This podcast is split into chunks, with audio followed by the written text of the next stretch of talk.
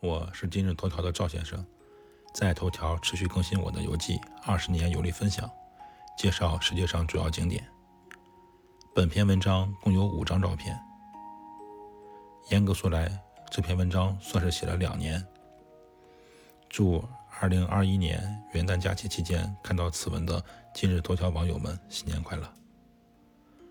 提到瑞士小城卢瑟恩，网友们会想起什么呢？估计一头雾水，我当年也是。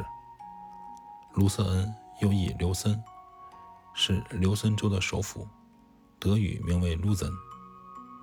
现在对于我来说，卢瑟恩意味着我家孩子床头的手工咕咕钟，用了几年的火机。第一次认真参观的滨河地质公园，鲜花装饰的廊桥和老婆品味红酒的河边餐厅，以及雕塑。受伤的狮子，可能提到受伤的狮子，还是有网友的脑海中没有跳出画面。那么看一看下面这张照片吧。这是为了纪念1972年法国大革命，暴民攻击法国杜伊勒理工，为保护法王路易十六以及玛丽王后而死的786名瑞士军官和警卫所建的纪念碑，意义在祈求世界和平。碑的下方有文字描述了此事件的经过。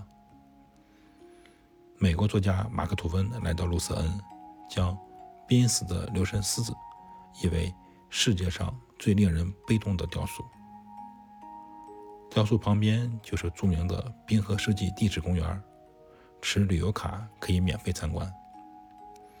我去参观受伤的狮子雕塑的时候，正值下午，我逆光拍了几张照片。供网友们分享。从雕塑下面水池沿台阶而上，就到了冰川地质公园。下一篇文章详细介绍给头条的网友们。这是一个非常非常精致的地质公园，绝对值得参观。赵先生，二零二一年一月一日。